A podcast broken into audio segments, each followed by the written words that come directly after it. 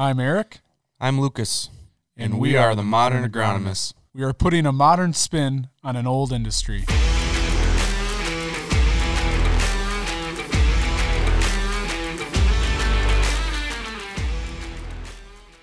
All right, welcome back. Today we have Scott Lee from Rosen's. Uh, today we are going to have Scott here to pick his brain on some high management wheat. And all right, Scott, if you could tell us a little bit about yourself and, and Rosen's in general.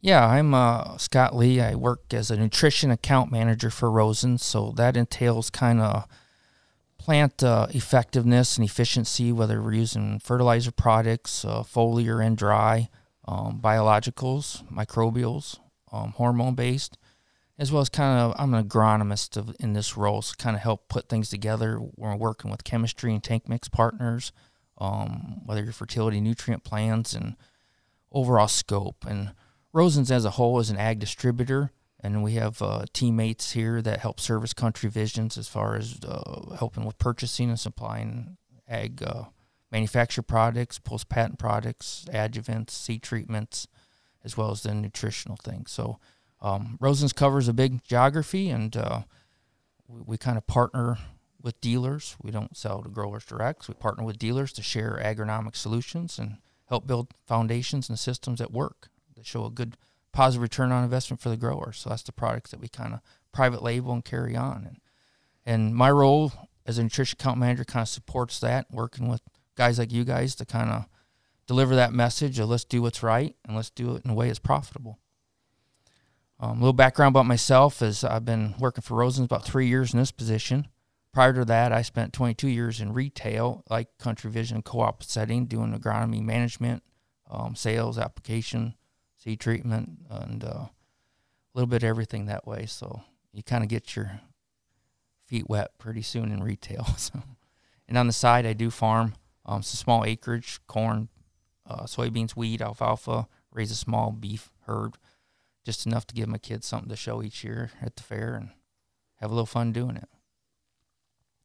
So Scott, let's jump into to your wheat. We kind of want to talk about the process that you go through in managing your wheat, kind of from start to finish, and we'll kind of block it out as we go. But let's let's start with planting and, and your practice of, of getting wheat in the ground and some of the things you do. Yeah, I, I, I get pretty passionate about my wheat. I mean, even though I live in northern Illinois, right there along the Wisconsin uh, Illinois border, but I get pretty passionate about it because it's a it's a great crop that's good in rotation, um, generates revenue different time of year, and uh, it supports our no-till practice on our farm. So um, helps break up our nutrient cycles and residue management acts a little different that way. But for me, for me, for wheat, I mean you know, being no till, it's a good way for us to uh, also incorporate rotational grazing for the cows. So it's somewhere I can put cows on, spread my feed cost out, and do some things different when we're intense grazing on pasture. So for me, wheat is, um, I look at when I come to seeding wheat, I, I believe in seeding heavy. I mean, with no tilling, obviously, like other crops, there's a percentage, you know, you want to have an increase to help with the uh, depth control and things. But I'm a big fan of seeding high rates. Um, part of that is I want to spread out them seeds for tillering. So in our practice, we use a John Deere drill, seven and a half inch centers, and what we try to shoot for is somewhere around 1.8 million seeds per acre. So I, I talk a lot about seeds per acre. Um, I think a lot of people in the old days used to say, "Oh, I threw a couple bags out there or two and a half bags," but really, seed size varies in wheat. Could be 11,000, could be 14,000. So I believe in trying to shoot for 1.8. And what I try to do to increase tillering is I actually double drill the wheat.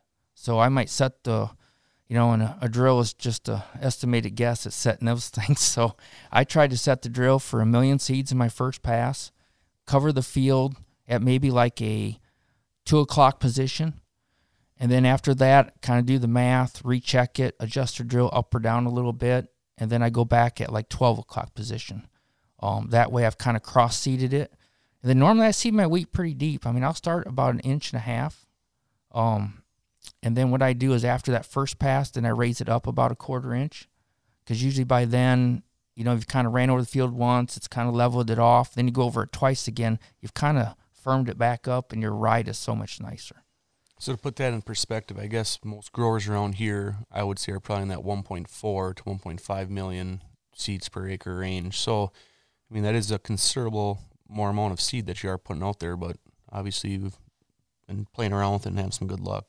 Yeah, we've been growing wheat for about 25 years on this farm that uh, that I rent and I work with on a partnership. Um, so we've got a lot of history on this farm, and it's it's not your typical Illinois dirt. It is rolly ground that's uh, two three percent organic matter. CECs range from nine to twenty, and it's uh, limestone knolls with some silty sand clay mixes. So it's a little bit of uh, what I call working dirt. You gotta what you put into it, it's gonna have to work to get it back out of it. So management is key, and uh, you know I've always strived for high yields. I mean, probably our uh, APH on the farm is is pushing 104 now. So over those 20 years, so we've got a high APH. When I my county average is like 72, so we're really pushing out the yield, and we've we've had yields as good as 137 on the high end, and um, we don't fall much before our insurance guarantee, which is 94 bushel. How are you making your decision on the seed aspect of it? Are you looking at state trials, local trials? Um, do you look for a long maturity, short maturity, or how do you kind of look at that? I try to look at wheat that I, I, I, can physically see. I guess being in retail for a lot of years, I've uh, as a selling seed, I've had an idea to look at what we offered in house as well as other people. I do like looking at state trials, more or less to look at visual hybrid, um, what kind of head structure they have, height differences, and how do they react to management.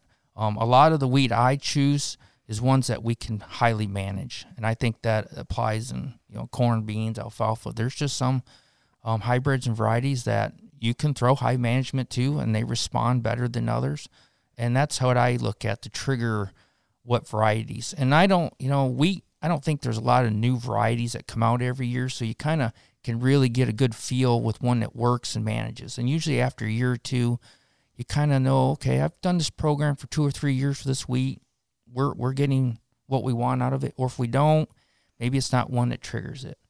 Um, the other parts of the wheat that we're planting is a lot of it goes to straw at the end of the year too. We have a very large market with some dairy farmers and some hay jockeys to sell quite a bit of straw. So that's a good uh, revenue generator on top of the high yield wheat to go with it. So I try to find a balance between one that's tall enough to help generate the extra tonnage and straw, but yet not sacrifice the main purpose, which is grain. So what you've got your wheat planted, let's say, or let me back up. Let's back up.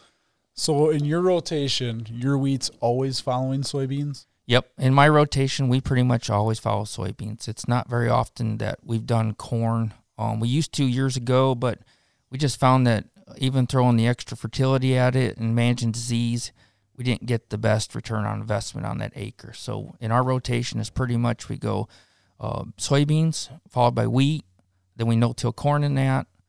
Um, some farms we do then no-till a second year corn, and then go back to beans and wheat. Otherwise, it's just a three rotation to go from soybeans, wheat, and corn. So your beans get harvested. Are you doing anything special with your with your residue on the field so that you can you know better planting conditions?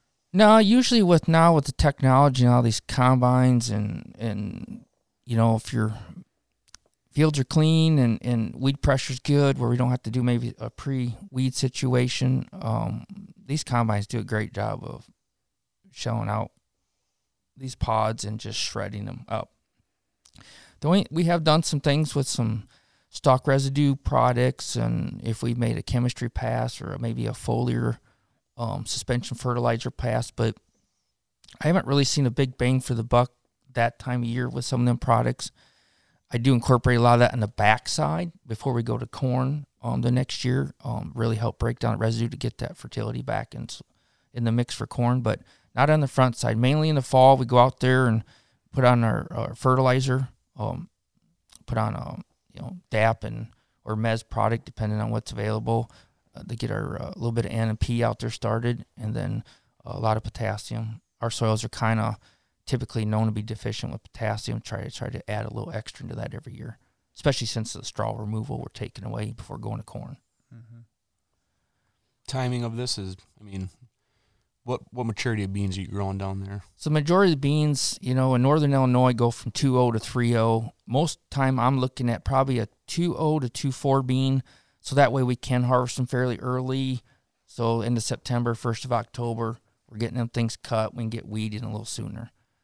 I think that's pretty typical in our area. Now, some years where we can cut beans the 15th of September, then we can get that weed in a little earlier. So do you notice earlier planted wheat in the end is usually some of your better wheat? Yeah, I think probably we did a history uh, study back when I was in retail one time with certain varieties in a varietal plot that it's, it pretty much was like soybeans and corn. The earlier planted seven out of 10 years was always your highest yielding wheat. So I do believe in early stands. Planting would be really good and getting every seed to emerge. I mean, you know, the whole key is stand establishment. And I don't think that applies to any crop that we do. If we can get every seed to come up, we can maximize our potential then. And I'm a big fan of tillering. I think if we get good ground tillering, we get good ground coverage then obviously then we can control we control better um, I think our nutrient placement as we're don't get less you know, I got some rolls and hills and so we can prevent some erosion control as well. So let's say your bean harvest is delayed, wet conditions, later planted maturity. What's your cutoff date in your geography for planting wheat? And you know, here I guess I tell people October fifteenth. I know that there's people that plant later than that, but I would say October fifteenth is a good benchmark if you want at least a fair chance at high yielding wheat in this geography. So where's your cutoff? Usually around the 25th of October in our area. That's where we feel that after that, maybe we don't get enough seeds to germinate and get big enough to survive where winter kill and just goes down significantly. So if you were to plant wheat that late, do you treat it differently than than your wheat that be planted October 1st? If it gets to be a wet, cool fall, sometimes then I have gone in with the uh, vertical till machine just to crack the dirt open to try to keep it warmer. Um, we have done that before, but normally we used to do that years ago. Um, we haven't done so much because since we've transitioned to double drilling, you kind of work that ground up quite a bit to keep that top inch warmed up and reflect. So I felt we've done pretty good with the double drilling that way. Versus, um, I do like certain vertical tillage machines for slicing and dicing the ground and, and sizing material and warming it up. And I think that will buy you maybe an extra week or two in the fall and that might be all it takes just to get some germination. Right. The other things I've done with later germination or later planted wheat um, to help with germination is we have done some things with um, you know seed treatments. We have changed some in-season seed treatments to plant maybe some uh, growth hormones on there just to really help with imbibing water and get things going as the soil is starting to cool. Um, we've used our uh, Tripidity products that um, we use on corn and soybeans, and we've done that with wheat a few over the years. But that's typically more or less if it's pushing. The fall looks cool and wet. The window's shutting on a guy. This is maybe a, a small cost to kind of help you keep your seeding population or emergent population where you want it to be. So let's say we get through winter, everything's looking decent in the spring. When do you start uh, start planting your fertilizer or any of your other foliar treatments or so I get as soon as kind of the snow and the ice is kind of melting off, I get out there and start evaluating the wheat right away. You know, try to enough to where you can start digging in, looking at roots and, and seeing what's alive, what looks good. Um, basically, I look at the fifty percent rule. When I can go out in the field and I can look at three or four spots and I can see about fifty percent of the plants have started breaking dormancy, and usually that's right there where you got that frost starting to come out. It's cool in the mornings. It's warming up in the afternoons, that's when I usually make my first pass of fertility of nitrogen on the ground. Um, usually wheat's just kind of still tillering, so you can get on some wheat control products at the same time. Now, for me, I use all liquid UAN. Um, we've done some stuff with urea in the past. It just logistically, UAN just is a, an easier way for us to do all the other things we're doing um, versus using urea. You putting any sulfur with that when you're going? Yeah. So our first pass of uh, program for nitrogen is our end goal is probably we shoot for 1.1 to 1.2 pounds of N per bushel. Is kind of our ratio what we do. So I try to put on at least about 50% of our nitrogen in that first pass. I do stabilize it. Um, we had some good results this year with stabilizing it with the Cypher product. So to kind of, you know, wheat's like corn. It likes its demand for nitrogen and sulfur is more closer to heading and grain fill. So, but we need enough to kind of get things started. So I will put a, a low rate of Cypher in there just to kind of help it with the spring rains, protect a little bit longer. Um, and at that time, I'll throw in a couple gallons of sulfur. Um, I've used to use a lot of ATS. Um, sometimes I don't play nice with chemistry and, and other tank mix products, so we switched to our uh, Tor sulfur product, which is a product that we carry that is a 10% uh, sulfur, 8% nitrogen with an amino acid package in it. So it really helps with the delivery system of sulfur to be more efficient. And I think that's that's what I look at out of my nutrition and fertility is what are ways I can be efficient that has the biggest effect on them. So instead of maybe just throwing an extra 100 pounds of this or that out there with my dry mix, maybe I can spoon feed it along, uh, match up those nutritional needs of the plant throughout the growing season, and then really have a better effect. And I think your dollar goes better that way. So for me up front, is we're putting down 50 pounds of our 50% of our nitrogen up front there. So I mean, we go out there, and we're cranking out 75 pounds of N. Um, I put on two gallons of Tor sulfur with that. I do believe in uh, our growth hormones, so I add our uh, triad at uh, eight ounces at a full high rate to really get tillering uh, ramped up, get things, get them shoots going on. Because I think that's a good time when you can get that crop to advance out of dormancy faster. It's kind of like getting beans emerge and corn emerge all at the same day. It's the same way. Get it all to break same time. At the same time, then if it's a year where it's been cool and damp or a lot of frost freezing going on, sometimes if we get some powdery mildew off of the trash or that residue, then we'll do a fungicide early. But our main things is nitrogen, sulfur, and then usually I'll add a micro pack of maybe like a we have a micro EDA pack that's got some little bit of iron. Iron really helps with green up early. Some little bit of boron, magnesium, uh, copper, some of those little micro things just to help overall get things started.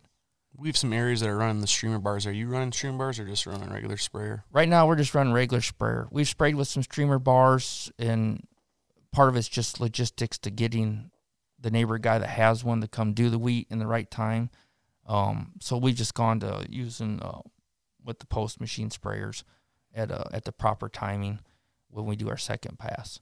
Um, I do believe, uh, you know, this is a great time when you're breaking dormancy to do weed control. I mean, I, I don't do anything special. Main thing for us is we don't have a lot of grass problems. It's just mainly broadleaves, um, dandelions because of no till and some ragweeds, maybe some lamb's quarter, and of course the the evil water hemp still presence comes through. But we just use some clarity and uh, 2,4-D mixed together. Um, it's a great way of getting out there and getting it applied to the soil. As some of them perennials are kind of maybe starting to break dormant, so you can kill them right away, as well as then you got some broadleaf control that binds the soil and gives you activity. Because then that way I can eliminate that stress early on. With planting thick like that, you get enough ground cover then you don't have a lot of weed control at the same time. So some of my seed dollar costs, I moved to weed control that way. And then it lined up better for us. We get that first pass done. You know, you're talking Feekes two, maybe three at the latest, but and then we're coming back at like Feekes six there and putting on our second pass nitrogen. So the next 75 pounds of UAN.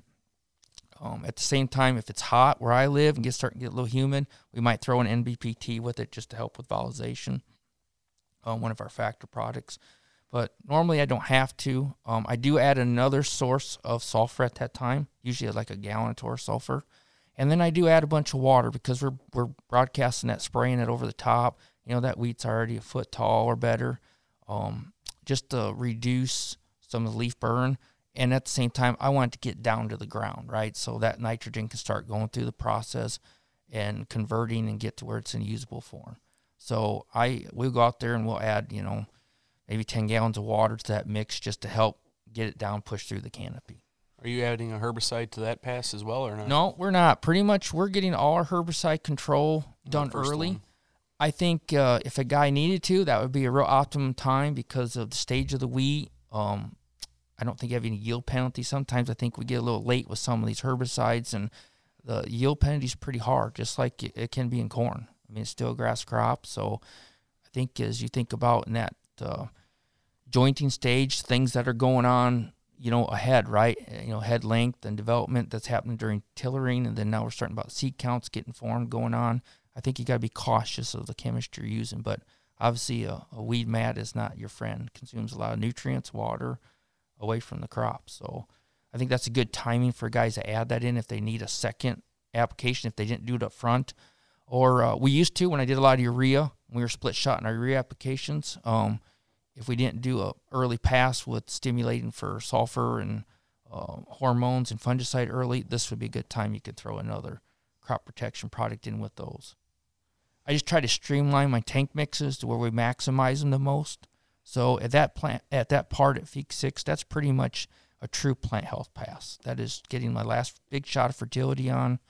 Um, maybe addressing something. Usually, I might take a tissue test prior to that just to get an idea if there's a micro deficiency. Um, you know, depending on if it's already been dry, if we've been plenty of water, that's a good way of doing a tissue test then and that pretty well covers there. I mean, usually you're kind of wheat, you're you're the gas pedals is pushing down pretty hard then until we get to flag leaf. Then flag, flag leaf is my next kind of big shot, right? Because that's when you know you can have influence on flowering, uh, kernel development, test weight. Usually, then we're putting on a fungicide application. Um, give us some residual. There's lots of good ones out there for that. Um, with the same time, we're adding maybe a slow release nitrogen. We carry a product called Sable just to add a little more nitrogen in to help with test weight. Um, I throw another sh- uh, quart of our Taurus sulfur on at the same time. And as well as that's when I'm throwing on maybe like four ounces of a, we have a boron plus product because uh, we start getting into some of these macronutrients and micronutrient tie ins together, um, relationships that they have that sometimes knowing – nitrogen boron have a big effect with each other. So we'll add a little boron at the same time to really help with, you know, fruiting and, and, and seeding and flowering aspects of that. So you mentioned a little bit. I don't think we can really talk about high management wheat without talking about the fungicide. So with with your higher plant populations, and especially if we're getting them in early, are you looking at having to do an earlier application of a fungicide for like a downy mildew or anything like that? Yeah, I have in the past done stuff with that. Uh, we that's our big one is probably uh, mildew early. Um, you know, very seldom do I have any rust early. Got to worry about before flag leaf, just because of the time of year. I mean, we're reaching flag leaf sometimes of May, first of June in northern Illinois. So I mean, we're kind of early enough that some of them rusts ain't spores ain't developing, ain't moving around yet. So typically we don't do one. I have done some split trials with fungicide in the past. Some years it's it's like corn. You see big results. You see little results. But I think at the end of the day, if I just keep every plant from having a bad day from a plant health standpoint, then I keep our nutrition efficiency going in the plant better, and it's not having to put its time into being defensive. Um, I would recommend that if you had maybe the corn on corn acre or like situation like we do with corn where anthracnose and, and corn rots and disease are more prevalent. I think wheat on corn is the same way you treat it like corn on corn. So maybe putting on a fungicide early to help prevent some uh, anthracnose and, and some of them stalk diseases later on before flag leaf, that it would be important. And at the end of the day, they don't really cost a lot of money. No, so especially in wheat. I mean, it's kind of an insurance policy that really you're not out a lot of lot of bushels to pay that back. No, I, I think if you look at as a whole, whether it be stabilizers, fungicides, even like some of these nutritional things that we do as part of the system, they really don't cost much for what bang for the buck they really give you because it might not be all the yield. Some products might help your nitrogen be more efficient. Some products might help fix a deficiency of a micronutrient. Um, some things might just help overall plant health to mature your crop a little faster. So I think as we look at our return on investment with some of these high management products, we've got to look at step back and look at what's the whole system and how it's being affected because everything we do better up front will always translate to the next step. And that's the way I kind of view all the crops, corn, beans, and wheat, but especially in wheat, anything you can do up front to trigger the next step, to trigger the next step. And the other mentality is is if we don't if we start that way, we have to continue that way. We can't just there's never a silver bullet in agriculture on any one product or program. But if you can do if you're going to ramp up higher seeds population, you're going to have to throw the extra nitrogen out there and extra sulfur to maintain the yield potential, as well as then if I got more plants, the potential for disease is there. So a fungicide might be needed. But if we don't do those things up, we don't know until we get the flag leaf and heading to see what kind of size heads we got and development potential's there. So I, I'm a big fan of feeding the factory because if we feed the factory, then it can be efficient. I mean, I'm a I'm a big fan of efficiencies, and that's just through biological process. You know, we got from seed germination, cell and stem elongation, photosynthesis, respiration. I mean, those are all biological plant processes, and if we can help them be efficient, that means all our resource dollars into nutrition and plant health, we can be more efficient and get a better return on that dollar that way. So, in your two nitrogen passes, are there times or situations where you flip flop units to get be more efficient with them based on your planting date or how the wheat just looks? I do. Um, if we coming into as I as I learned this past year, um, with some of our rolly ground, drier soils from the dry, drier conditions last uh, fall, um, through the winter, now last snowfall, that I probably shouldn't maybe put as much nitrogen as front would carry more to a more in season to uh, just because the water wasn't available to help and water's key for nutrient movement there especially with nitrogen. So i probably got a little more things that had you know tied up in uh, carbon and trash or just didn't mineralize as fast. Those are things that uh, i think you would look at that scenario as well as you know if i did have a lot of snowfall and things maybe i might and water was present maybe i'd add a little more nitrogen up front just uh, if it was delayed on green up or tilt especially if i got later you know, long cold winter. It got to be April before maybe we're tillering instead of late March, first of April. Maybe it's late April, even May. I might try to get a little more nitrogen up front just to really get it ramped up because we know it's going to get warmer, especially in the month of May. Mm-hmm. Sure. I've played around a little bit of more nitrogen with my um, phosphate, you know, some Dapper Mez, maybe higher levels in the fall. Maybe tried a little AMS or urea just to maybe get green up, but I haven't felt that was as probably as cost effective as maybe adding or hormone to the seed treatment, or maybe making a small tillage pass to warm the soil up a little bit faster as you're pushing your later planting dates. So, if you increase those levels in the fall, do you use that towards your total N nitrogen goal? I usually don't. So, okay. I do not treat my soybean credits to wheat like we do as much as corn. I treat it as a crop rotation credit. I still believe in yield goal is this pounds of N, and I work off that number and then work backwards, whether it be forms and passes. Um, does that credit come into play? I use that credit as maybe my buffer if I was to short my crop. Yep. That is my buffer rotate. That's why I consider it a crop rotation.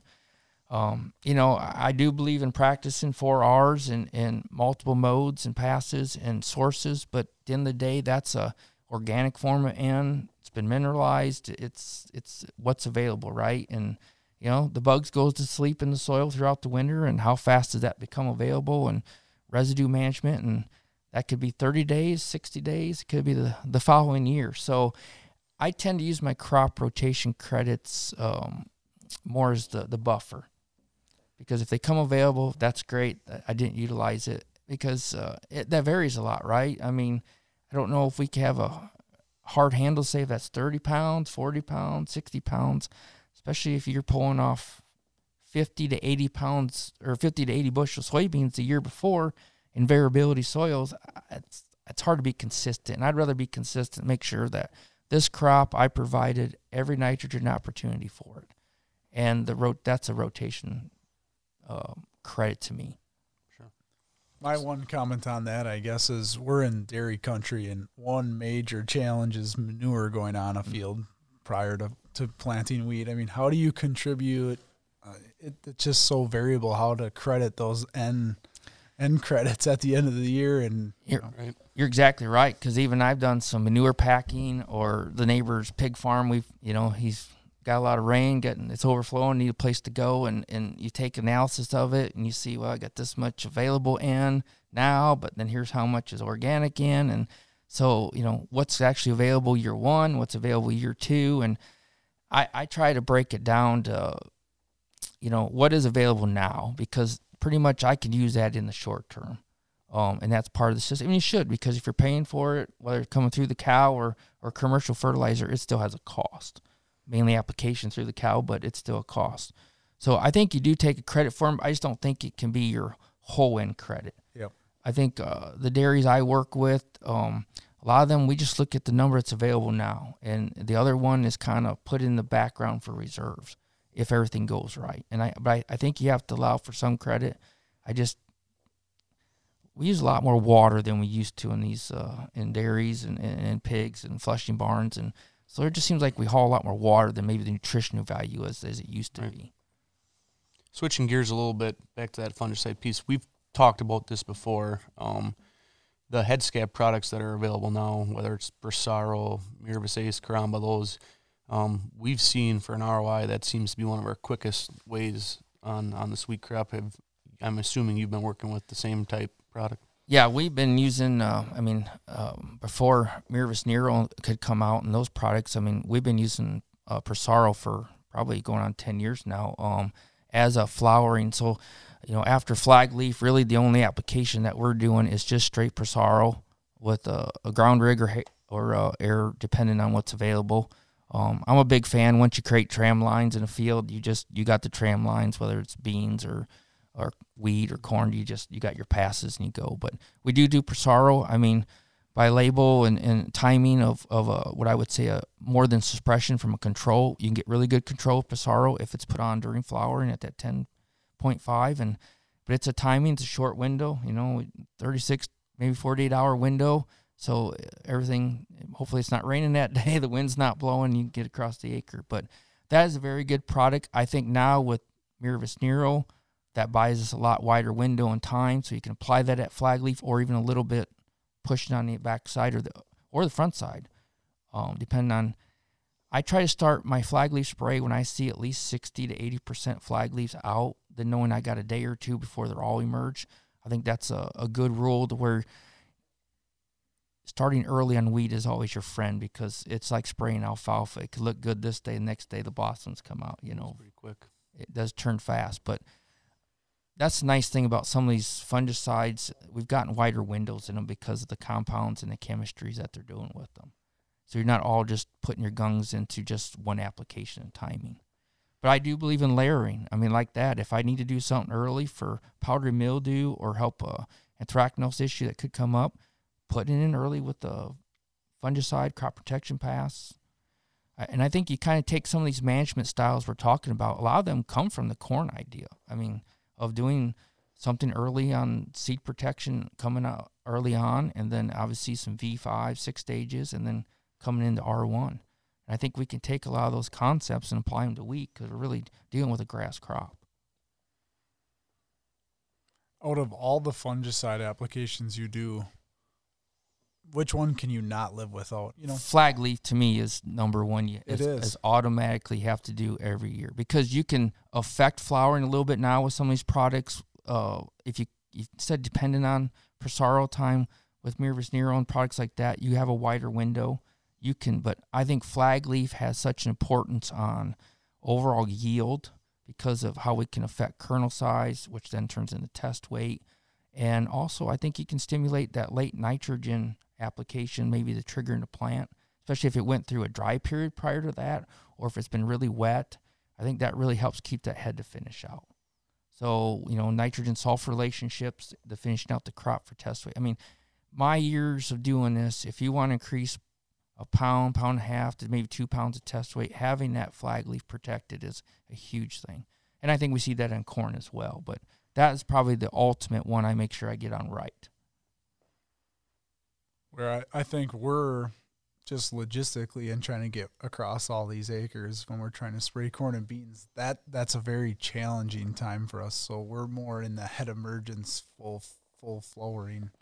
And I think Plymouth might be a little bit different. Our Plymouth location may spray more at flag leaf instead of head emergence, but uh, just when when you can get across the field. It, it really is. And a nice thing, whether it be, I mean, we used to use a lot of Quilt in the day and Trivapro. Um, I think some of them you can get into a little bit later flag leaf and, and early heading. Um, and that's the nice thing about flag leaf. It is a wider window than a full flowering type thing. my problem with flowering sometimes you gotta be careful. I have seen guys where they throw in some too much other things at flowering, and you've affected some of the way the pollination has occurred. Um, maybe the top of your tips don't fill out as well, and which is no different what we see in corn. If we if we timing is everything with a lot of these products, so um, I think as long as you caught that window around flag leaf of kind of maximizing plant health with a fungicide or a last minute nitrogen sulfur piece or if a, a micronutrient. I mean, I, I didn't mention this, but we do tissue test about about Feekes eight, eight and a half, just to kind of see, make sure we're not deficient with a micronutrient, because that'd be a good time at flag leaf to add in. Like I mentioned, boron usually is one with trichrin. Or if you got some tighter clay soils and things, maybe there's you know a, a copper piece or magnesium piece that might need to filter in on that. Yeah, overall, what I mean, after we we went all went through today, it's uh, I mean, a lot of times we don't think of wheat as a high management crop. It's mostly just a rotation, but there definitely is a lot of things that we can do to push yield, to manipulate yield, and uh, I think where prices are at today, I mean, it's something we should probably be looking at a little bit more of. Yeah, I, I mean, you know, grain is always the first priority with I think any crop. You know, is, is your greatest gross revenue generator. But we can keep our yields up. But the second part, where we're generating, um, you know, we, remove off a, a, couple tons of straw material, and you start adding two to three hundred dollars more an acre gross in straw sales. That's a that's a big number. I mean, at the end of the day, it, I mean, I mean, I ain't lie. I sold a lot of wheat last year at probably averaged 1095, 1096 last year a bushel, and on 118 bushels, that's a big gross. Now, grant we do have extra cost with some of this, but it's you know, when you're spending 20, 40 extra dollars an acre, it's not a lot of money compared to what these grosses are. And then throw the straw on top of it. Uh, you wonder why wheat can pencil out. And it's the ground I have is really, you know, I don't have a lot of wet feet, um, but yet it's not pure sand either. So there's potential in that ground to do that. And it's just finding the right variety and managing it. Um, we have some farms that we put weed on, but maybe they don't get super extensive. We dial it back because – maybe its potential is only 100 bushel because of some limiting factors of holding capacity of the soil for water. After that straw comes off, what do you? Um, what's your plan then for replacing nutrients? So when we take straw off, then as that ground either then goes back into it's close enough to the cow yard, gets a cover crop in it, some turnips, some rye, some oats, some different mixes, so we could graze cows in the wintertime. But the majority of the farms where they're not being able to fence or we can graze on it, um, the majority of that we uh, do a good roundup burn down in the fall, um, usually late August. Try to get that first flush of wheat killed out. Um, get in, keep water hemp and ragweed right. from seeding out.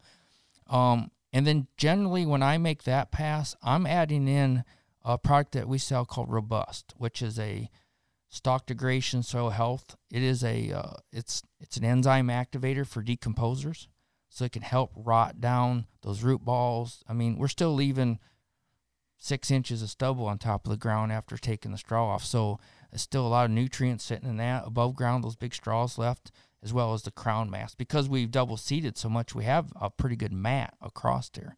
And because then next year we're going to no till. So I've been using some of these decomposing products to help break down the trash residue better.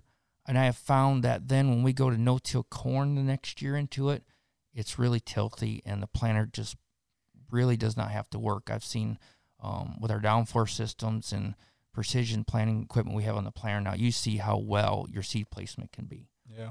And that, that that's where I think the justification comes into then, as well as breaking that down. I don't see a penalty of yellow corn or an early tissue testing. We don't see that delay in that nutrient recovery coming back as fast like you would maybe like you would do on corn on corn, or just go through that little menopause phase of just it's slow, nothing's just grasping to it. And I think we've done that a lot better with getting them degrading early. And then maybe I might do another fall roundup if if basically behind the combine where the straw windrows were, you might have to kill that at one time. Because my goal is to try to kill as much volunteer seed in the fall. So then that way in the spring we don't have much green up. Um, and normally, if I do a, a second faller pass more towards late September, October, then I might actually throw a, a chemistry program with that more than just a burn down product. We might throw a you know, we've done some autumn in the fall, things like that, that were, you know, a Valor product, and just to kind of eliminate those perennial weeds on certain farms to get ahead of it. Because I, I think it's just another crop protection management tool of different chemistry, a different time, and it has a different effect. And then that we can go into spring, and then usually I'll do a spring burn down, get our Acuron put on early, um, up front, and then that way when the guy comes in there and no till's planted, it's everything is just it's clean, it's dry and it makes a nice seed bed. Are you keeping an eye on your K levels and if you have to come in with some extra? Yeah, so normally then in the spring, um, it's usually in the spring for some reason we've done more of our fertility uh, spreading. Um, I just found that in the fall on the wheat stubble, maybe it doesn't convert as fast because of the cover and stuff on some of our fields. So what we do in the spring is I've come in the spring, do our DAP potash, maybe add a little AMS at that time on those acres up front to kind of get our nutrition covered. And then we do a lot with our, um, we do a lot of starter work. I mean, I'm a big fan of row starter in furrow as well as two by two. Our planter can do both. So we can kind of feed the crop a little different way before then we come back and do our um, top dress and wide drop plans in the crop. So, but there again, high management wheat then turned into high management corn sure. because we had different challenges. And then if we wanted to push the yields, we had to change the way we do things. And a lot of times we are fall, we still use a lot of ammonia in our neck of the woods. So a lot of times that's a great way for us to get fall ammonia on and kind of crack that ground open. Um, you know, I believe weed is kind of like a pop can in the spring. You know, you got to crack it open, let the fizz out, right? And I think sometimes having the fall ammonia or a, or a make a spring pass through it just kind of cracks it open, allows some heat and water exchange, starts getting your microbial life activated a little sooner. And so sometimes we do, depending on ammonia and things like that, we'll do maybe a fall ammonia pass for sure if we can get it on. Um, but normally a spring early application like that, that's kind of our only tillage would be okay. putting ammonia on. Otherwise, it's urea, urea UAN up front with the Acuron, come back, top dress then again you know, some things we're thinking about for next year, and we've been playing with this uh, microbials. I mean, that's getting big in the in the overall ag sector of uh, throwing things in to help with you know simulating nitrogen or mineralization aids and breakdown. And um, I'm going to play around with our Foster products some more. We did do some of it in uh, small trials this year on wheat, and we saw some good effects um, that led to about three four bushel. So I want to keep replicating that a little bit. So before we make that a comfortable um, I did play with some other biologicals and fixers this year, and some things I think have some promise. I think in supporting uh, a nitrogen program, but I, I think it's just where they fit into that piece of the puzzle, right? I don't know if they're ready to replace nitrogen, but I think it's a good tool to here's my nitrogen program. I can throw these in to be more efficient. And then if that's the case, I can have a bigger effective uh, result on my end then. So some studies we've seen in corn. I've taken that and applied it to wheat a little bit. So that's kind of stuff we're playing with, I think, for going forward. Maybe keep playing with the some micronutrients in relation to our nitrogen applications. Um, kind of my travels as I cover from northern Illinois to northern Wisconsin, I've even picked up some little notes first watching guys in excuse me in Europe or Kentucky, you know, learning from the the masters of wheat. You just learn that these guys spoon feed early and often and I think that's how you maximize the yield potential. Yeah, that's what it seems with with with wheat. It it just it's multiple passes. It's the right amount of nutrients at the right time, and you can really manipulate that crop, which makes it fun to grow. It does. That that's what really got wound up is when you can see as you're stimulating that crop and you see change. It's like wow, okay, I've set this up to be a little better factory, and I, and I like I said, I, I learned my wheat concepts really from watching what we started in the corn market in the early 2000s when we went from regular corn and BT corn to rootworm corn, right, and traits. And then all of a sudden we were doing more fungicide for plant health because it wasn't just about disease control, it was also about nitrogen management and, and, and overall crop quality. So I think there's things we can do in all these crops to really maximize more potential. And the return on investments there. I think a lot of these products that whether it be Rosen, some other companies, they all have a really good return on investment. I think the biggest key is some products have better positions in this scenario versus this scenario. And I think it's having the right product that maybe covers the widest window for your marketplace, and especially as it would go from along the lake or out west toward Ripon there. I mean, the ground changes, the growing units change. Yep. So, how do you maximize those environments? And I think they're all good. It's, it's risk management tools. That's the way I look at it. But you know, we're uncovering the whole biological life sciences of below the ground, and we we like to see visual things. But if we know we can reduce compaction and, and bring out more nutrients with some of these microbials, I think that's a way of just elevating the next step of our efficiencies and to support a better sustainable program, right? Because my thoughts are if I can make something repeatable for a year or two, then usually that's a sustainable practice, and that's something that's just automatically in the program every year, no ifs, ands, or buts. Right. And now's a great time. I mean, I get done with right before harvest or at harvest, we're kind of reevaluating stuff before we, you know, we plant the wheat this year. But I mean, pretty much a lot of my decisions have all been made as we were after making them applications. Like, yeah, we're seeing the results, or this translate into this. So that's also helped, I think, as we done our corn and beans that way because the way we manage them then affects the next crop. And I, I that's why I, I be careful with my soybeans and trying to keep a little early.